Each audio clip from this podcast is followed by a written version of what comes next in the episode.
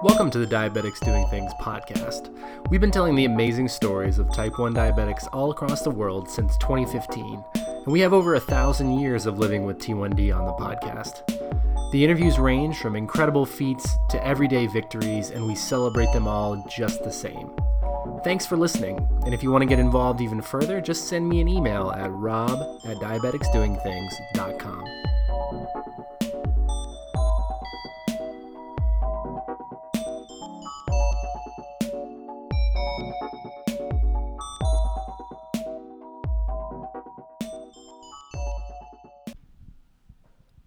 Hello again, ladies and gents. Today I have a very cool diabetes sponsor I'd like to tell you about Companion Medical, specifically the Companion Medical InPen. When I talk to people who use multiple daily injections to treat their diabetes, one of the things that often comes up is the lack of data they're able to see about dosing, daily insulin totals, etc. In fact, Companion Medical discovered that only 7% of people who use insulin are using insulin pump therapy to control their diabetes. So, Companion Medical decided to bring pump benefits to insulin pen users with the InPen. The InPen is an FDA cleared smart insulin pen and app that gives patients the tools to manage their multiple daily injections. The InPen is compatible with the Lilly and Novolog pre-filled insulin cartridges and single-use disposable needles. Those are not included with the InPen, but that is what is compatible with it. Using the information transmitted from the pen itself, the companion medical app can track insulin therapy, calculate doses, share data with your doctor and family right on your smartphone. The best part is the InPen is covered as a pharmacy benefit under most insurance plans. Currently, you pay no more than $35 for the InPen with a special copay assistance program. So, if you're on multiple daily injections or just thinking about taking a break from your pump therapy and don't want to lose all the features that come with using a pump, talk to your doctor about Companion Medical InPen and visit companionmedical.com for more information. What's up, diabetes sports fans? Do I have a treat for you? As you guys know, I'm a huge basketball fan, and even when I was diagnosed with diabetes, the most important thing in my life was playing basketball. So, making it to the NBA as a basketball player is the ultimate goal, and obviously a goal that's only realized by a handful of guys. So, I'm very, very excited to introduce you to my next guest, who, as far as I can tell, is the most recent person to play basketball in the NBA with type 1 diabetes, and that's Gary Forbes. In 2009, he was playing for the Denver Nuggets while I was in college playing at the University of Colorado at Colorado Springs. And I remember reading a story about him or them talking a little bit about it during a halftime show or just an in game bite. And they were talking about his diabetes. And I remember seeing him and saying, you know what? Diabetes doesn't have to hold me back from living my dream. There's a guy who's literally in the same 50 mile radius as me who's living his dream playing in the NBA. So this is a huge geek out moment for me. Big basketball fan. Um, and Gary's super cool and a great, great interview. So I'm really excited to share the ups and downs of living with diabetes and playing professional basketball. Gary's currently overseas playing for the Saigon Heat in Vietnam and he and I are chatting really about five days, five, six days before he takes off to Vietnam. And you guys can follow along his journey at Gary Forbes on Instagram. He's updating from Vietnam every day. Looks like they're in training camp as the time of publishing of this podcast. So, really excited to dig into the ups and downs of playing basketball with diabetes and really learning about a guy who has become a close friend uh, via Instagram over the last few years and is the first NBA player on this podcast. So look at this. You know, we're almost 170 episodes in, I think, total. And Gary is here on the podcast, first NBA player. Certainly not the last, hopefully. Uh, we got to get Adam Morrison and Chris Dudley on here. So one of at least three type 1 diabetic basketball players who have made the NBA, Mr. Gary Forbes. All right, welcome back to another episode of the Diabetics Doing Things podcast. We are telling the amazing stories of people with diabetes from all over the world, and my very special guest. This interview is like two years in the making. I'm super, super hyped.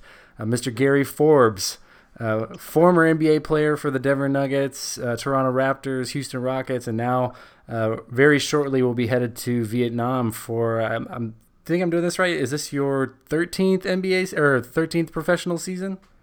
I think so, man. I think so. I came out of college when I was uh, well, no, no, it's my eleventh actually. 11th. Okay. 11th. Well, still, uh, welcome to the show, man. Uh, I'm super, super hyped. I know, like, I was in my uh, couple of my Colorado buddies in a group chat. I was like, we got Nuggets, great. Gary Forbes coming on the pod, uh, and they were like, "Yo, shout out 2009." So uh, I'm really excited, psyched that you're here today. Uh, and obviously, you live with type one diabetes. So, as we do on the show, I'd love for you to just tell a little bit about yourself. And usually, we start with diagnosis, which I think is, you know, right at the beginning of your college career. If I did my if I did my math correctly. And uh, so I think that's a good place for us to start. Well, man. Well, first of all, you know, thank you for having me. And I know we've been trying to do this for like definitely the last two years, but um, you know, we've both been, you know, headed in in the proper directions. But um, yeah, I have type one diabetes. Um, my father was uh, diagnosed also with it. My grandfather passed away from it. Um, my nephew has it, so it's something that, that runs in our family. Um, I was diagnosed in college. It was my sophomore year. No, it was after my freshman year at Virginia, um, where you know I think I was like 228 pounds at the time, and just in one week, literally, I lost 20 pounds. And you know the the symptoms of having diabetes, of the urination and the constant thirst. So it was like you know mind blowing to me that I did watch my father, you know, take injections and you know with syringes and insulin, but you know we weren't never really like open and you know talking about it and and things, you know, and educating me on you know the proper ways to you know to live with someone who could possibly have diabetes. So you know that hit me, and um, you know I'm actually not I'm one of those people who are not really, you know, upset at having diabetes because I've, you know, been able to, you know, inspire a whole bunch of different people. And and I think it's actually bettered my life and actually, you know, made me more uh, conscious of things that I do and especially being a basketball player and playing at the, the highest possible level with diabetes, you know, that that says a lot about, you know, anyone living with diabetes and just myself in general. Well, it, it, says a ton about you, man. And, uh, you know, we were talking a little bit before we started recording. And for me, when you played uh, with the Nuggets, I was in college and I remember just a quick little news blurb about you having diabetes. And, you know, at that time, I also wasn't very open about it. My teammates obviously knew, and the people that I knew close to me uh, knew that I was dealing with it. But, it wasn't something that I broadcasted. And so to see somebody like you on the highest level just gave me a ton of inspiration. And, uh, you know, now coming full circle almost 10 years later, uh, it's just exciting to, to kind of be in, in, in this time and, and have this discussion with you. So, uh, for for you, just uh, and this is something that nobody ever understands, but obviously uh, you're a hooper, so you'll know this. So when I got diagnosed was 2005. So um, I was you know 16 years old and in the it was like i got diagnosed on new year's day so it was right in the middle of basketball season and i remember that season antoine walker was playing with the heat and he showed up to training camp like out of shape. So the first like quarter of the season all the announcers kept saying that he was like losing weight and working his way into shape. So that's what I thought was happening to me. I didn't know that like I wasn't like I was like 185 pounds and I was losing. I lost like 15 pounds in two weeks. I was like, oh yeah, I must just be like Antoine Walker, just like working my way into shape. Uh, and I just I, you know obviously didn't know better, but uh, for an athlete, obviously you said it was after your freshman year. What were those first few weeks like for you, uh, adjusting to your new life with diabetes? Oh man, like the first, I think we were like it was the it was right after my freshman year, so we were on like summer break for like two weeks before we had to head back to school, and I was home, and I was just like constantly thirsty every single day. So I think I took a day off from like working out, and I checked my weight, and I was like two twenty two at the time, so that I already lost like six pounds in one day. So I'm just like, all right, maybe I need to eat more. So I ordered like some food, some Chinese food, and I ate a whole bunch of food that night. And you know, I thought I was just gonna gain my weight back. You know, maybe it was just like, you know, just dehydration or water weight or something like that. And I checked my weight the next day. I'm like 215. And then, you know, it just can't, you know, I almost thought I had like a urinary tract infection because, you know, I just kept, you know, going to the bathroom yeah. time after time. Every time I drank water, I have to go literally right away. And uh, I remember when I was on my ride back to school um, to, you know, to go ahead and see the doctors about everything.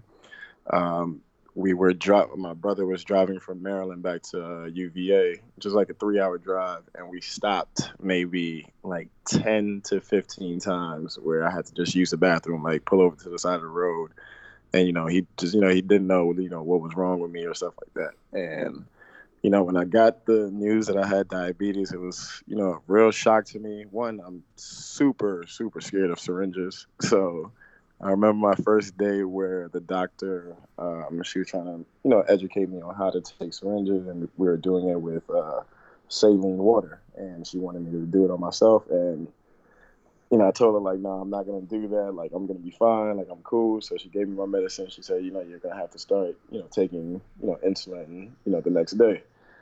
I remember that day I didn't even go to class. I was just sitting there scared as I don't know what because you know I, you know it's the first time before this. This is before they had the pens and everything like that. This is when you had to like draw the needle with the bottle of the syringe and you know stick yourself with the you know a needle and stuff yeah, like that. Super so, manual, right? right. That's like at, at a 19 year old, you know, you know, by himself in college, you know, getting that news that he has diabetes. You know, I almost thought like, man, like yo, basketball is over. Like man, what am I gonna do? And you know, it was a, a real shock to me. But um, you know, I was able to you know have a great you know freshman year, and I mean a great sophomore year, and and was able to play through college uh, with it. I I kind of always hid it because you know I felt that people just looked at having an illness as such a you know a, a crutch or like oh if you have this or you can't do that. So you know, I was I was almost, you know, keeping it a secret, and you know, no one really knew. And I think that also hurt my my draft stock because you know I had a couple guarantees in the first round because I had such a great college career. You know, I was Player of the Year in Atlantic Ten, and you know, we won so many games, and um, and I had so many guarantees. I had about two, three guarantees to go in the first round, and then you know, when doctors check my you know, my medical forms was like, oh man, this kid has diabetes. Like, well, we didn't know that. You know, I never mentioned it, you know, through college or anything like that. Only certain, you know, tabloids in, you know, the UMass area knew that I had diabetes. But as far as broadcasting it to the nation, no, I didn't. And so, I think that think so, that definitely hurt my uh, me being drafted. So I definitely want to talk about this because you know this is something that I struggled with as well. Not not being drafted that was for other reasons, but the uh, you know broadcasting it and talking about it and, and this is a question that parents ask me as well so uh, for me just my personal uh, feeling on it was i didn't broadcast it early because i didn't want to be a good basketball player with diabetes i just wanted to be a good basketball player so right. okay. I, I, wanted to be held to the same standard as everybody else and not like you said view it as a crutch or a way to get special treatment or something like that and i think that was exactly, was exactly. my nature same way i felt yeah. so uh, a when you were on campus obviously so my parents and i made the decision to when when i was choosing what college to go to to talk to the training staff and make sure that they knew what they were getting into because i was going to spend you know four years there uh, what were your because you i know you switched schools you went from uva to umass. Uh, did you have any conversations with the program like you know behind the scenes or with the training staff before you went? Or was that something that you just dealt with 100% yourself? Well, I, I'm at, I actually like had a cheat code in a sense because you know my father's a diabetic and you know he was almost also you know basically training me and you know how to live with diabetes. My father was an Olympic lifter, so with diabetes, so for him to be able to do that, you know, with you know an illness, you know like that, it was almost easy for me to follow in his footsteps and the things that he was able to you know relate to me. But um, the training staff at UMass definitely helped me. The you know they were always on top of everything. You know, getting my medications and you know testing myself on at you know at the proper times and things like that. That's that's always nice, right? Uh, and you know, for your dad to also have a, and I assume you know years before, like you were talking about manual injections. His, uh, you know, care regimen was probably even, uh, you know, worse off than that, and still exactly. able to be an athlete at the Olympic level is super impressive. So you had a good. I assume like his, he was telling you like, hey, if you're feeling this way, this is what we can do, and things like that. Exactly, exactly, and um, I mean, I've had, you know, I've had my, I've had a whole bunch of. I mean, we'll get into that later, but I've had a bunch of uh you know not so good experiences living with diabetes but sure you know, I, I think that you know that that comes with you know learning about you know the illness because it affects everyone in so many different ways. Like it does, and I think it you know for one person to another, you could do the exact same thing, eat the exact same things, get the same amount of sleep, and you would have different results. Um, exactly. I think it's interesting though. Something that you know for me that was very helpful early on uh, because I on my day of diagnosis was also worried about not being able to play basketball anymore and and you know what was I going to do. I really related to when you said that. Um, was having your father there to you know like you said he was training you. He's obviously involved in your life heavily. Did that impact how your life with diabetes began? I find that you know if you have a encouraging you know out, outlook with someone early on, uh, that typically influences how your life with diabetes will go. So, you, do you feel like you know your relationship with your dad and his experience, like really kind of, like you said, gave you a cheat code and helped you out? Yeah, like I mean, from from experience. Well, my father, um, you know, he's I, I I'm I doubt that he's had like the you know the the bad experiences that, that I've had. Um, obviously playing basketball and the types of food that you know. Li- obviously, he grew up in Panama, so you know the foods are different and you know the time and, and lifestyle of living is, is is totally different than what it is now so but you know having him having someone who's gone through the same thing that i've gone through you know it's it's it's kind of uh, a relief almost so you don't you don't have to worry about you know doing this alone you know you have someone there who's who you can relate to, and you know, the, it being my father, you know, someone who I can follow in his footsteps and be healthy, you know, kind of just like him.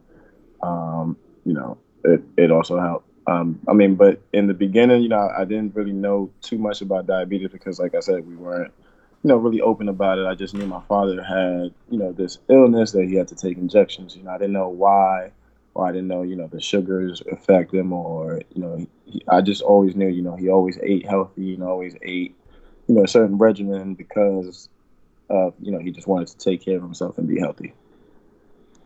Definitely. So it's it's 2008, I guess. You you and uh, UMass had a great season. You were A10 Player of the Year. I think you guys were like lost in the NIT championship or something that year. Like yeah, a long man, way. That's, that's one of the games I wish I had back, man. Oh, I'm sure. I can't imagine. I, I imagine it haunts you all the time. Uh, yeah. So you get done with your senior year. Uh, for people who aren't as familiar with the pre-draft process and especially for top guys at the division one level what was your spring summer like going into i guess that was the 2008 nba draft um, and like you said having conversations with teams where you felt that there was a guarantee to go get, and get drafted um, and you know the circumstances around that that not happening and how that related to diabetes well, the first uh, the first thing that I went to was uh, it's this uh, all like where they select all the you know the best seniors in the country to go to. It's called Portsmouth, Portsmouth yep. uh, Invitational. So I went to that and I got MVP of Portsmouth. Uh, they were telling me, you know, my, my knock on me in, in, in college was, you know, I'm a volume shooter. You know, that was my role on the team, you know, to shoot the ball. I'm a, I'm a scorer. So I actually led Portsmouth in assists. And at the time, I think my, my teammate led the led the nation in assists. I think he went to Davidson. I forget his name. So then I got invited to Orlando pre-draft camp, where you know it's the best players you know from all around college. Every NBA team is there, and I averaged 22 points in 23 minutes. So you know it's almost like you know I've really set myself up to be drafted in the first round. You know having a great college career, and then doing this, you know doing these workouts. And right after the the Orlando uh, pre-draft camp, I had, I think there's what at the time, yeah, it's 30 NBA teams. I think I had maybe 26 workouts, which was really tough. I think you know for, especially you know a, a diabetic, still a new diabetic. You know, I'm only like you know, four years in, and, and, I'm sure you know about, you know, the honeymoon stage where, you know, the first year you still kind of can eat the same and, you know, your sugars aren't really affected by, by what you're doing and, and what you're eating so much as it does, you know, as it gets later on into your life with having diabetes. Definitely. So, you know, I had, you know, I had all these workouts and then, you know, I had so many guarantees. I think I had a guarantee to Boston at 30, a guarantee to Houston at, I think it was 25 or something like that. And then a guarantee in, at Charlotte at 38. And so, you know, I felt like I was, you know, I, I accomplished my dream. Like, you know, man, I'm like, you know, I'm going to make it to the NBA, not even thinking about, you know, diabetes. And I remember my father, you know, told me before the, you know, before my, I think it was my medical test, you know, where, you know, they have to do, you know, urine sample and, and blood, uh, you know, blood drawn, you know, he told me, you know, make sure, you know, you, you eat right the night before, make sure, you know, your sugars are, are okay in the morning. And so for some, you know, for some reason, I, I guess I was just, you know, so caught up in, you know, just, you know, being in the NBA and just, you know, worrying about, I guess, you know, being drafted, I wasn't really thinking so much on, you know, my sugar levels or, or anything like that. And I think, you know, that, you know, when the, the, uh, the test came out, you know, I guess I had, you know, a bad reading that day. I think my sugars were either high and, you know, they took my A1C and it was really high. And, um, you know, th- all the teams found out that I had diabetes. So, and of course, uh, from a business standpoint, you know, you're not going to spend millions of dollars on someone who could, you know, who could possibly be facing, you know, life-threatening issues. Sure. Right. And and that's a pretty strenuous medical exam, right? Like you said, at that point, you are like an investment to these teams, like millions of dollars. And exactly. So, do you feel? And and I mean, maybe this is an unfair question. If you would do it again, um, would you be up more upfront about the diabetes since it's obviously not hindered you later on but at this time i think they just didn't maybe didn't know i mean i mean i don't know i don't know if at the time if at in 2008 if still the world you know was you know i, I kind of like had a different you know i mean adam morrison went number three in the draft with yeah. diabetes but me and him have you know two different types of diabetes i've never been on the bench, you know, sticking myself as a needle And like you said, I've never wanted to be that player. Like, oh, look, he has this illness. Not, yo, he's a good basketball player, and that's it. Sure. So, um, I mean, but I, I do wish that I was more upfront with it and you know looked more in control than than what I was. I mean, I've never missed a game, never missed a practice, which I felt was my argument to you know to teams like you know listen, I have this condition, but and I'm playing at a high level. I've showed it in college. I've showed it at Portsmouth. I showed it at Orlando. I showed it at all these workouts. And you know, so what's the you know what's the knock? It almost should be like a plus. Like, oh, look, he has this, right? And he's doing this. Yeah, it's it's interesting because like you go back and you know what can they do? They go look at the tape and they just see the player that you are, right? Um, and then they start asking those questions. And I think sometimes the unknowns you know, like you said, 2008 was a different time. Um, even though Adam Morrison had just been drafted, it's still, I think, a lot more questions than there maybe are today. Um, you know, yeah. and, and, a lot less openness maybe as well.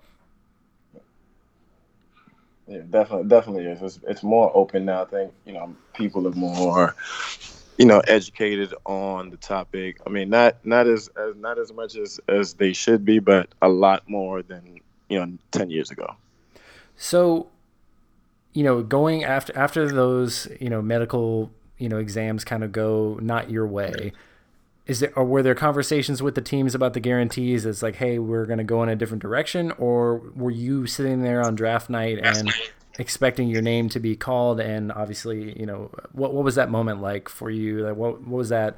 that day and then what did you do after that um, you know to continue to keep your dream alive for people who aren't as familiar with professional basketball, like right under the top levels in, of the NBA and Europe, what was that like for you? Every, I mean, obviously a lot of unknowns. Every you know three to six months, it seems like playing on new teams, uh, in new places, uh, lots of travel, lots of uh, obviously physical strain. Uh, for someone with diabetes, like what were some of the things that you remember, um, and some of the things that you had to prepare for along that way? I mean, the pra- the practices are like ten times harder overseas than they are in the U.S. I can tell you that. Um, so I mean, I always had to, you know, have juices and stuff around. But I can tell you one thing from experience that, you know, my blood sugar levels overseas have always been way better than they have been when I've been living here in the United States. Uh, I mean, I'm sure it's because of the food and how it's grown over there, but I've never really had the the problems that I've had here in the U.S. that I've had, um, you know, overseas.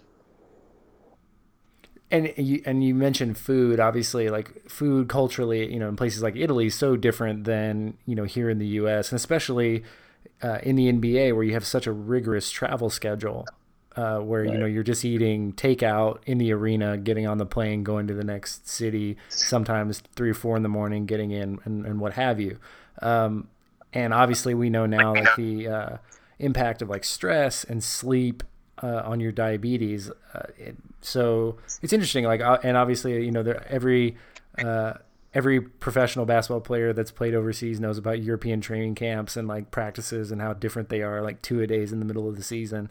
Um, but still, you found that your blood sugars were more in control in that environment. Yeah, yeah, I did. I did. I, am I'm, uh, I'm sure it's because of the food and uh, and the, the the I think the way the those teams handle I think the serious seriousness of diabetes. I think they, uh, I think even though there were, you know, it was a language barrier. I think they, the fact that they have an American, you know, over in their country, I think they took, you know, a lot, you know, more care and and and I think just made it a more serious effort to, you know, make sure everything was was okay with me at all times. So a couple years go by you're playing overseas you're playing in the in the d league you're playing in the summer league in the nba and then um, you get called up to the nuggets training camp in 2010 i guess i also spent some time with the rockets. I got your wikipedia pulled up. I'm, I'm not just pulling these out of my head. So uh, you you're you go to denver and you make the final roster. So you're about to suit up for your first nba game um, walk me through what that was like for you. Obviously, like the journey that you'd been on to get back to that point. Um, how did that feel? I mean, it was it was so surreal. Like I think it was like it was a it was in a blink of an eye. Like there was no way I was supposed to make that team because at the time I think Denver. Uh, Kenyon Martin was hurt. He was just recovering from a surgery. Uh, Birdman was hurt, so they were looking for bigs, and that was you know they only had maybe I think two spots or it was one spot that they had, and I think they were leaving the other spot open just to just to be free for for salary cap or, or something. And I think I just played so well that George, you know, just couldn't. I mean, just couldn't let me uh, let me go. I think I, I meshed well with the team, and it was so surreal to me that you know I finally you know made my dream. And I think I, I still have the this piece of paper today from the hotel that I wrote down it was during training camp. I think it was during the first week of training camp, and I wrote down that I will make you know this Denver Nuggets roster, and I dated it, signed it, and I folded it, and I took that to practice every single day with me. And I still have it, and I still I have it uh, in this uh, in this little plaque um, on my Denver Nuggets jersey, and uh, but I have it framed. Oh man, that's cool. That's special. Yeah, yeah, it's, it's almost like a spell, kind of. Yeah, it's like you know, kind of like manifesting, speaking it into existence, right? Exactly, exactly. I'm big on that. Uh, yeah, you seem to be that way. You're a guy like it, it seems like you don't let circumstances uh, affect your attitude or mindset. Or, or, where does that come from? I mean, I mean, I feel like I just have this mindset that, like every every action or every reaction, there's an equal and opposite, you know, action and reaction to that. So, if there's a bad thing, there has to be an an equal good thing that's that's because of that. Like it's it's it's almost like it's science. It's it's it's the universe. It's it's how it's all supposed to be. If it's what goes up must come down, kind of thing. Absolutely. So I mean, and I've had, and I've had my you know I've had my my, my fair share of, of negative negative experiences with diabetes and like you know very scary. But I, I don't know. I I think it's I have a mindset that it's for a reason. It's you know it's helping me grow, or it's it's challenging me to do better, or something like that. And I, I think the same thing. Like uh, to me, especially when I talk to young people with diabetes, I I'm so blown away by how diabetes makes you better at failure, makes you handle failure better because you have a bad blood sugar or you have a tough a tough event or something that happens and you have to you know, step out and take care of it you can't just stop, you know, or feel bad about it. Your life keeps going, and I think you learn to respond to that. Um, right. know, and right, it sounds right. like you, you know, like you said, you had your fair share of low moments. Do you uh, do you remember any that stick out in particular from you know, particularly in the NBA side or when traveling overseas, where you know, you just had a moment where diabetes was just kind of the front and center of, of the challenges that you were facing? Oh man, where do I start? I think I think I have like nine lives, man, with, with diabetes. Um, the lat the one in the NBA that was the major one. I mean, I've had had little instances where you know my blood sugar is low and you know I fall asleep and I wake up like ten or twelve hours later and uh, you know I'm kind of like just wake up in a daze like whoa what just happened. But the major one, or one of the major ones that happened in the NBA was when I was with the Brooklyn Nets at this time, and I just I was I was killing the entire preseason training camp, and we were I, I forgot I think we were in North Carolina at the time. We were practicing at Duke, and I was going to the pharmacy to to get test strips, uh, like after I woke up from the nap and I think I took maybe a little bit too much, too much, uh, too much insulin. Um, according to you know to what I ate, I think I didn't eat enough, or maybe I left the plate on the table in my room, and you know I just you know passed out. And you know I had seizures that night, and I had to go to the hospital. You know my teammates, you know luckily one of my teammates, Alan Anderson, he was able to you know get in the room and had to call, you know, the paramedics and call, had to call the hospital, and that was like, you know, real devastating for me because I was like right there, you know, getting back into the NBA after going to China, and you know, after being, you know, released from the Houston Rockets with the James Harden trade. So like, this was my like my way in. I was right there. Yeah, and, and obviously, you know, I think I'm not sure exactly what time that was, but uh, you know, obviously the your career didn't continue with the Nets. Do you think that that played a part of it? I think I think it did because um, you know I played well the entire preseason. Every game that I played, I played well. You know, I was meshing with the team. I was kind of like a veteran guy. You know, a lot of the guys knew me, and I feel like that you know stuck out. You know, with the team. You know, which which I understood. Um, you know, you can't you know put an investment on that when you know that that scary of a thing happened. So um, you know, I was released that night, and like, and the night that they released me, I think I played like my best game. I think I had like four threes that game, and you know, the the GM at the time was just shaking his head when he had to, you know, had to tell me he had to release me. Like, man, this is hard for me too. Yeah, I think that's always tough, right? Because then, you know, you look back at all these things, and do you ever find yourself? You know, you seem like a guy that moves forward pretty, you know, uh, and that's sort of your mentality. But do you ever find times where you, uh, obviously, you can't live with regret and you can't look back, but like, has has diabetes held you back from, you know, the career that you wanted? I don't know. Let me, that's a tough question, and I, you know, I just, I, that's my job to ask. Yeah, I think I think it has. I think my scariest uh, scenarios when I was with when I was with in Argentina. This was after I had the multiple knee surgeries, which took me so long to come back from. It took me about two, almost two and a half years to really fully feel like myself. And I was in Argentina at the time, and I was playing really good and I had another low blood sugar episode. This is when I just had tried to become vegan, vegetarian, and again, uh, being overseas, the food is so different. So taking as much insulin is not required overseas. You know, you just have to really, you know, just have to really be on top of checking it and and and what you're eating, and that that being that extreme to to to switch. I, I, almost didn't gradually do it. I did it from. I'm I'm kind of an extremist. I did it from one one day to another. Like you know, I felt that I could do it, and I was doing really well. Like I was playing well, I was eating well. I felt good. I was waking up super early. Like my energy was great, but it was just that one day that you know that affected me. And I think the uh, the doctor said I was in a diabetic coma for 13 hours. Hmm.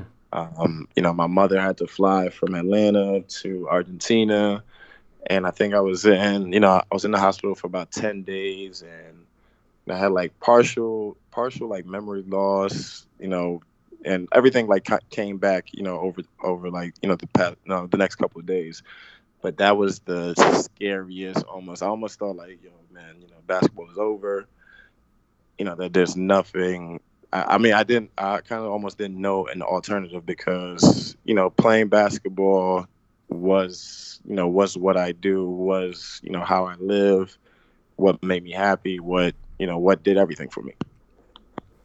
Yeah, and then to have something you know threaten to take that away, obviously like that just has there's a lot of just questions, right?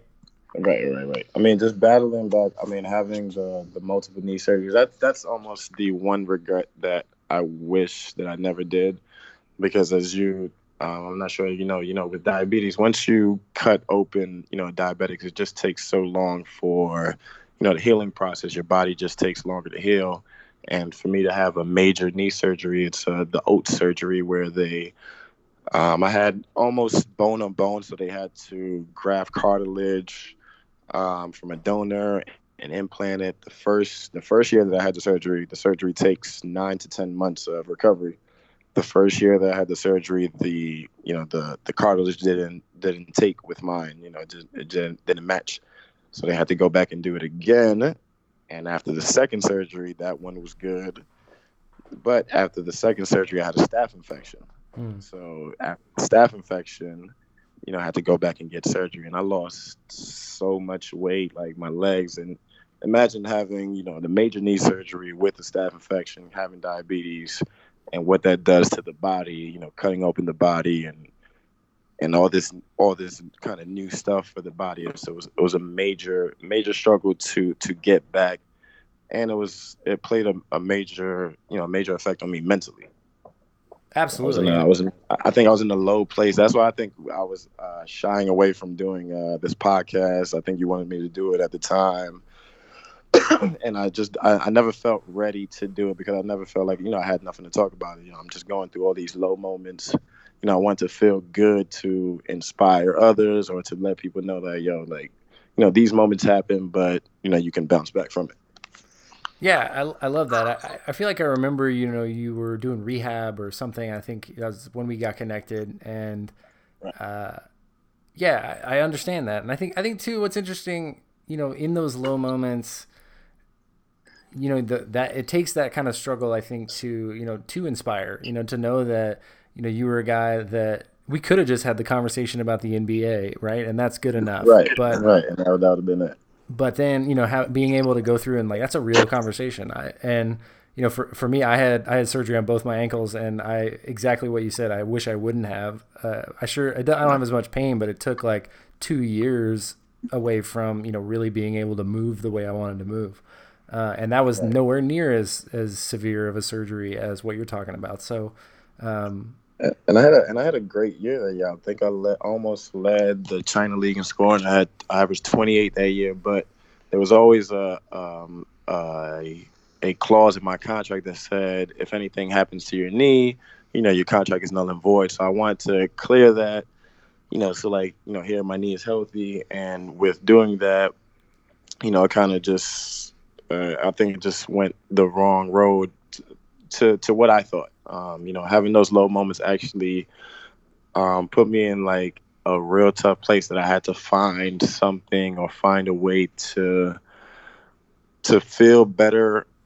Not not just about having diabetes, just about where my life was at, and um, I'm actually finished writing a children's book um, that that I'm trying to get uh you know just get published and you know have some marketing people working on it, but you know, I wrote that children's book with the intent of, you know, kind of reflecting on things that things that happened to me and being able to do the do the highest possible things with with an illness like diabetes. Man, I love it. Yeah, and I mean without the struggle, I mean it just it makes everything else not as sweet, right? So now you you just signed a deal uh, with the Saigon Heat to go over to Vietnam and play another season. Um, you know, looking at where you are today, obviously, um, you know, fully recovered and, and moving on to the next step. Uh, as a veteran guy, you know, and and you're you know in your 30s playing basketball. How do you feel? Are you excited? Um, you know, what do you what are you looking forward to the most uh, by going back and and uh, starting another season? What's crazy is I almost quit basketball this summer. Um, I was going to like try to do the big three. Obviously, um, with that with that scary uh, diabetic episode, teams were reluctant to you know to re-sign me. I had to do a whole bunch of rehab to you know just get everything you know feeling hundred percent. Not only just my knee, but you know from the you know from the diabetic coma and, and fighting back from that. And once I finally, you know, felt so good, you know, I went to the big three, you know, tryouts, and there was no way I should not have made one of those those rosters. I can almost put my life on it. Um, but you know, almost I almost you know thought about you know giving up basketball, but then you know me and my girlfriend were talking, and I just never wanted to to have that what if conversation or you know have that what if feeling like what if I didn't take this you know deal in in Vietnam and you know with this book that I'm writing coming out I think it only makes it makes it uh, more I guess uh, more real or more you know the, the feeling a lot more realistic to have someone that's still fighting with all these illnesses with all these downfalls and you know just to have the the attitude that I have that that I have about it.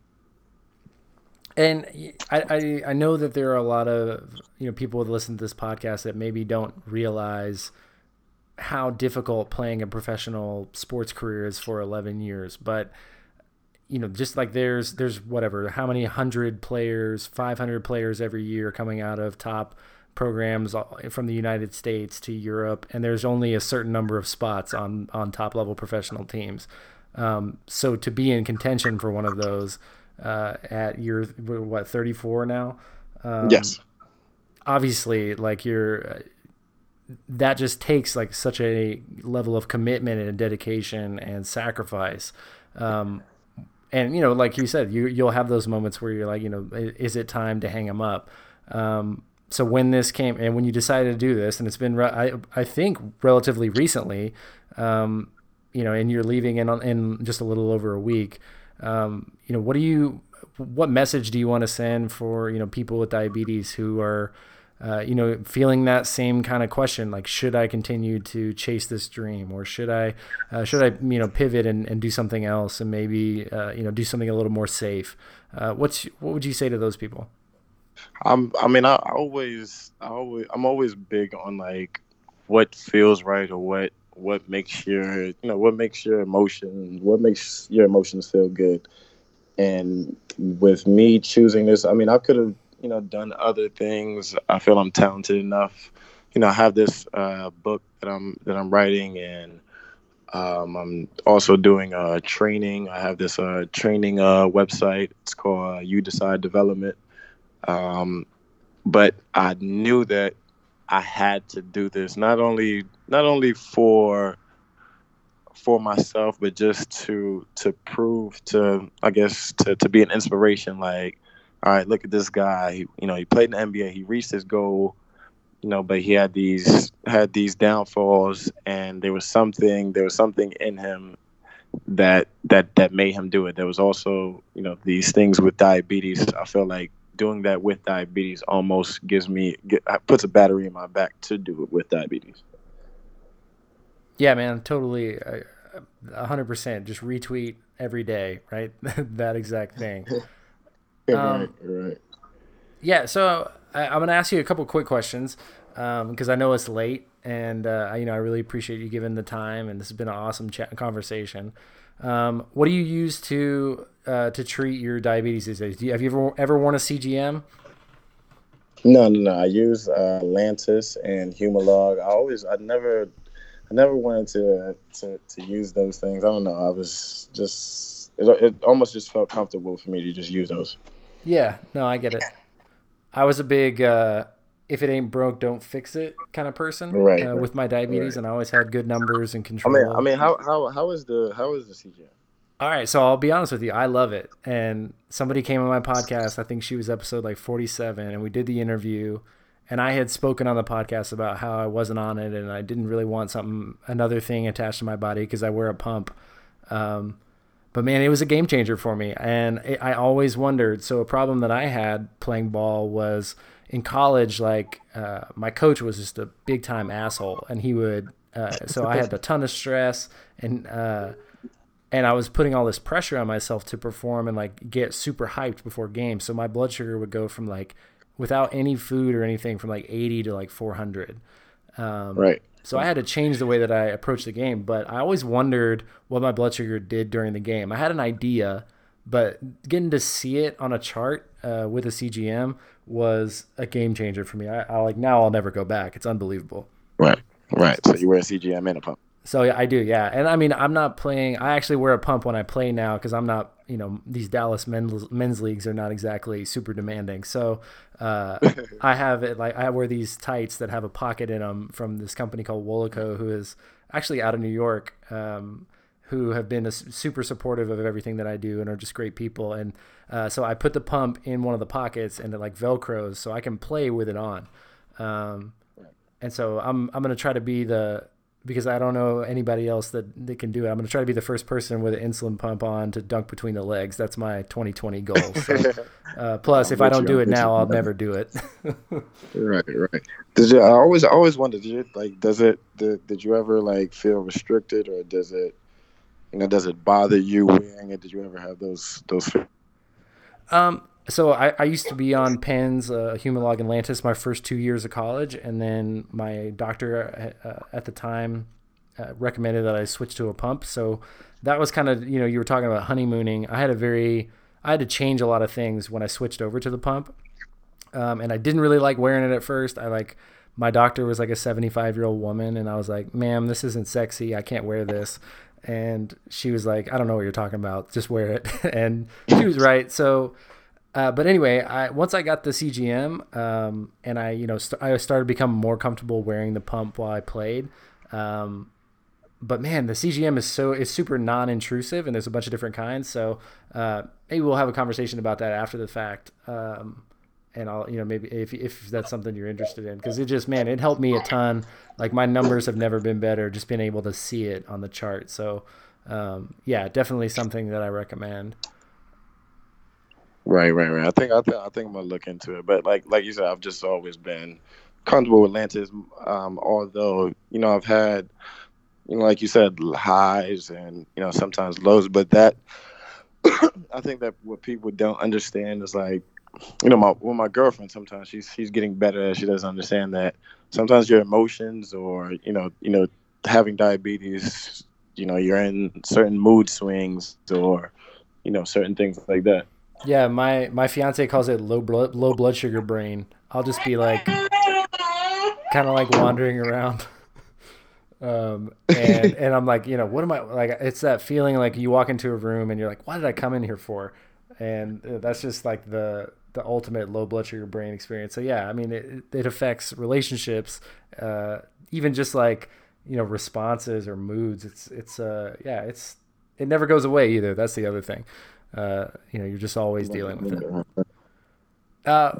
I, know, I, mean, I, I, think that that's what that's that's that's I think that's the main thing that people should. I mean, that's that's what people in general just you know just having good vibration and good you know conversations for feelings, but more so with diabetics, like you know any little thing can trigger something, and then you know your blood sugar's off, and then your mood is off, and then next thing you know your day's off.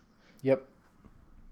And and I think uh, there was a recent study that came out that said people with diabetes make 180 extra decisions a day um, mm. related to their diabetes mm. c- compared to someone who doesn't. Um, right. And I think that's even the same. Like people ask me questions um, a lot about exercise because they'll kind of like you said, they'll change their diet. Um, they'll feel like they have it down, and then something will happen, or they'll go to the gym and they'll feel good about you know getting to the gym, and then their blood sugar goes low and they have to treat or they have to scratch their workout or whatever, and they just feel down about it. Um, I feel that, that's one thing. Like that's uh, that's another question I was gonna ask you. Like, did have you ever had like training? Like the only I've had like sometimes minor lows like right before basketball workouts, but as far as like exercising or lifting kind of things like that, I've never really had. You know, I feel like the workouts almost kind of you know raise my blood sugar. Sometimes, sometimes my blood sugar levels are higher than what they were before the you know the workout. Yeah, definitely. And that was something like the way depend it depends on the workout. So in the first 15 minutes of a basketball game or like even playing pickup sometimes like cuz you just pick up the intensity, my blood sugar goes up a little bit and then it'll level out. Uh, if I'm doing like a high intensity, like a HIIT workout or sprints, like the best way to push my blood sugar from like 100 to 200 is to like to do two suicides. if I wow. do that, it just spikes way up. Uh, right. because that's you know stress, adrenaline, and cortisol uh, that all affect those things. And what's interesting is, you know, when you're a top tier athlete and you're trying to perform at your peak level, you are intense. Like you're very focused and like you're giving extra effort, and those things can make your blood sugar go up. Um, and that that right. was my big problem in college. I just couldn't keep my blood sugar from going crazy, and. Right you know, then I go way up, and if I gave too much insulin, I'd crash down, and then I felt even worse. So, you know, there were times I remember one time my college coach, I like took pulled myself out of a drill, and he was real old school, like you know, making everybody run way too much and stuff. But uh, he was just like, "Is that all we're gonna get out of you, Rob?" And I like you know, was like sipping on a Gatorade. I was like, "Come on, man," but you know, in those moments, I think you can feel very isolated or like, you know, I felt bad because my teammates I feel like they always knew if if a workout was too hard, excuse me, that I was probably gonna have some kind of problem, pull myself out myself out for two or three minutes, and then come back in. And you know, it just felt bad. It felt weird, and I, I really resented my diabetes for a lot of that. Yeah, I'm, I just the same way with me too. Like you know, team my teammates were actually weren't that. Uh, I mean, my my teammates were from New York. Uh, you know, if you don't know anything about New Yorkers, you know, you kind of joke on everything. And, you know, my teammates were always, you know, joking on me, thinking I was, you know, taking breaks or, you know, I wasn't in shape. But mind you, I'm, you know, the leading scorer on the team. So, like, it, it was almost like a, you know, kind of, uh, I guess, a seesaw battle with, with my teammates. Like, you know, yo, like, you know, I'm not I'm not missing any practices, but you know I have to take these breaks. But they didn't know why I was taking these breaks, so it was always a battle with my teammates and things like that yeah, it's uh, you know, it's constant education, and for me, I think one thing that was different. So uh, I told you that I was very upfront about my diabetes when I was on the college recruiting trail, but uh, on the professional side, my agent had told me like, "Hey, man, look, there's plenty of reasons for teams to not want to sign you. Don't make diabetes one of them." So he's like, you know, if we're going to these tryouts and you know how these open tryouts are there's like one spot there's like 300 guys and he's like so if you know don't test your blood sugar in front of the scouts like don't tell the teams you have diabetes you'll deal with it after you get there it'll be fine. Um, and so it was it was different because like it, like you said at that level it's just like uh, any reason that you know you, they don't feel you're going to be you know right for the team there's another 50 guys that they can sign that can take that spot. Um, so yeah, it was it was exactly. different. I, so I ended up not telling the team. I ended up playing against the Harlem Globetrotters for a season and didn't tell them, and you know, ended up being okay. But uh, it, it was it's a different mindset, and I think in those situations, I wish that I had just been owned what was going on and been more of an, an advocate. But you know, hindsight's twenty twenty. Exactly, exactly. Um, I mean, I almost almost feel the same way, but I think with things that I plan to do, especially, I think I definitely want to um, link with you on on this uh, book venture that I'm doing. I, I, really, really like see this being a game changer um, for a lot of you know children with with this illness and with uh, many different illnesses.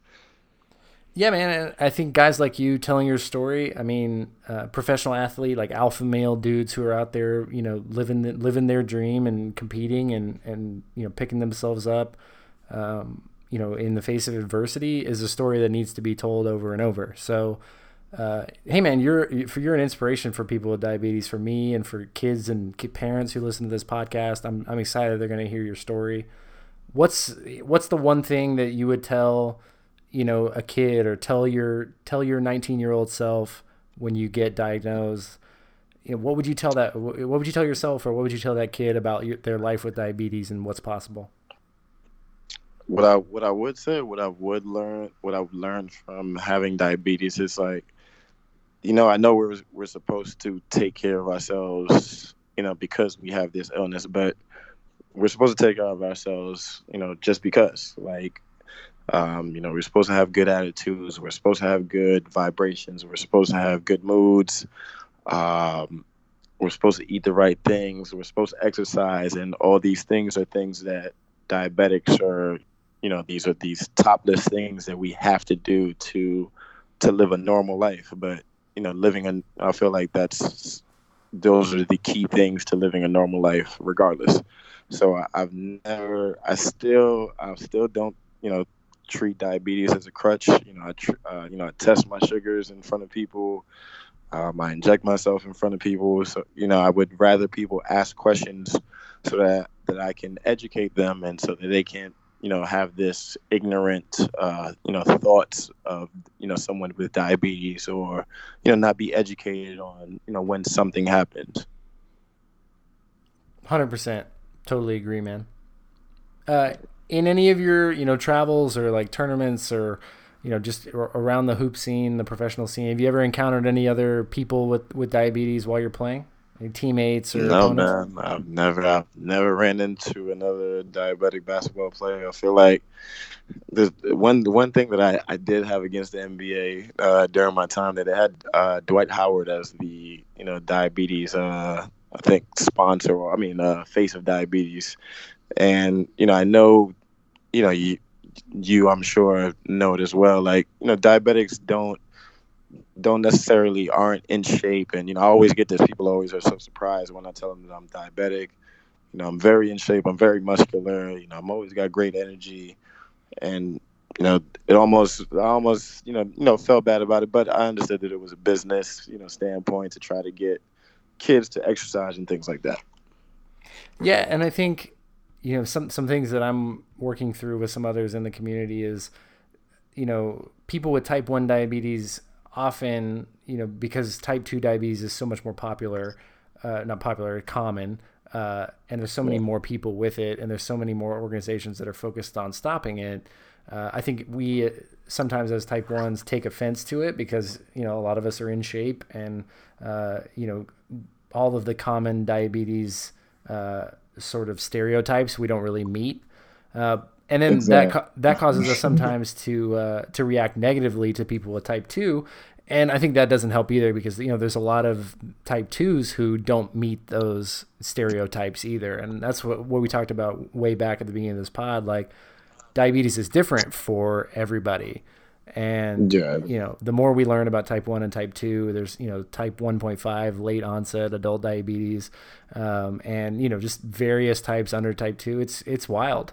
Um, and so I think, yeah, yeah I hope is, that there will be people like you and, and, and me and others who are out there just educating people on the differences and, you know, sort of each one teach one type of, uh, type of campaign.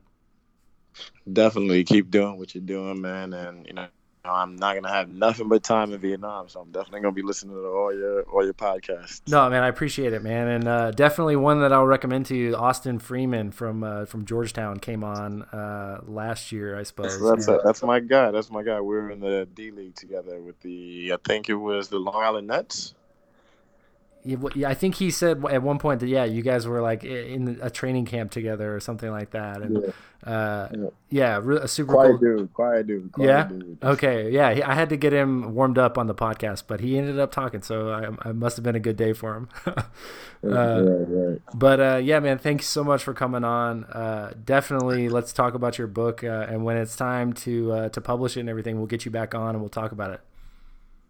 For sure, for uh, sure. Thanks for, for people for people who want to keep up with you, uh, how do they how do they find you? I know you're Gary Forbes on Instagram. Pretty easy. Gary Forbes on Instagram. Um, also, like I said, I have a training uh, site that I'm starting. Uh, you Decide Development. It's all about a mindset. Uh, I said the same same mindset that I had when I wrote that down on a piece of paper. It's the same mindset that you know I do with with everything. I think Twitter, it's G4 GE4BZ. I think and Facebook, Gary Forbes as well. Perfect. Well, I'll include all those links uh, in the show notes for people to follow. So, uh, looking forward to following your season in Vietnam, man, and safe travels. If you are still listening at the end of this podcast, I just want to say thank you. Four years ago, it was the end of 2015, and I was recording the first five episodes of this podcast. And now, four years later, 22 Type 1 Nation summits for JDRF lots of advocacy work, lots of Instagram posts, lots of podcast guests, lots of travel. Even got to go overseas at one point. This has been an amazing journey. This year we did some really cool stuff. Started going to diabetes camps for kids to speak, spoke at a ton of JDRF Type 1 Nation summits, traveled all over, released my first email series. I was like 15,000 words that you can subscribe to at diabeticsdoingthings.com slash emails and continue to publish podcasts along the way. This podcast is going to stay it has been my primary platform throughout the last four years, and I want that to continue. So, thank you so much for your support and for the support of our sponsors. So, this is Rob Howe. I am signing off, not for the rest of the year. We have a few more episodes, but I just wanted to end this episode, the first episode with an NBA player on it, with some gratitude to you uh, and the rest of the diabetes community. So keep doing things, keep being awesome people with diabetes, and I cannot wait to share the next things that we're going to do together in 2020.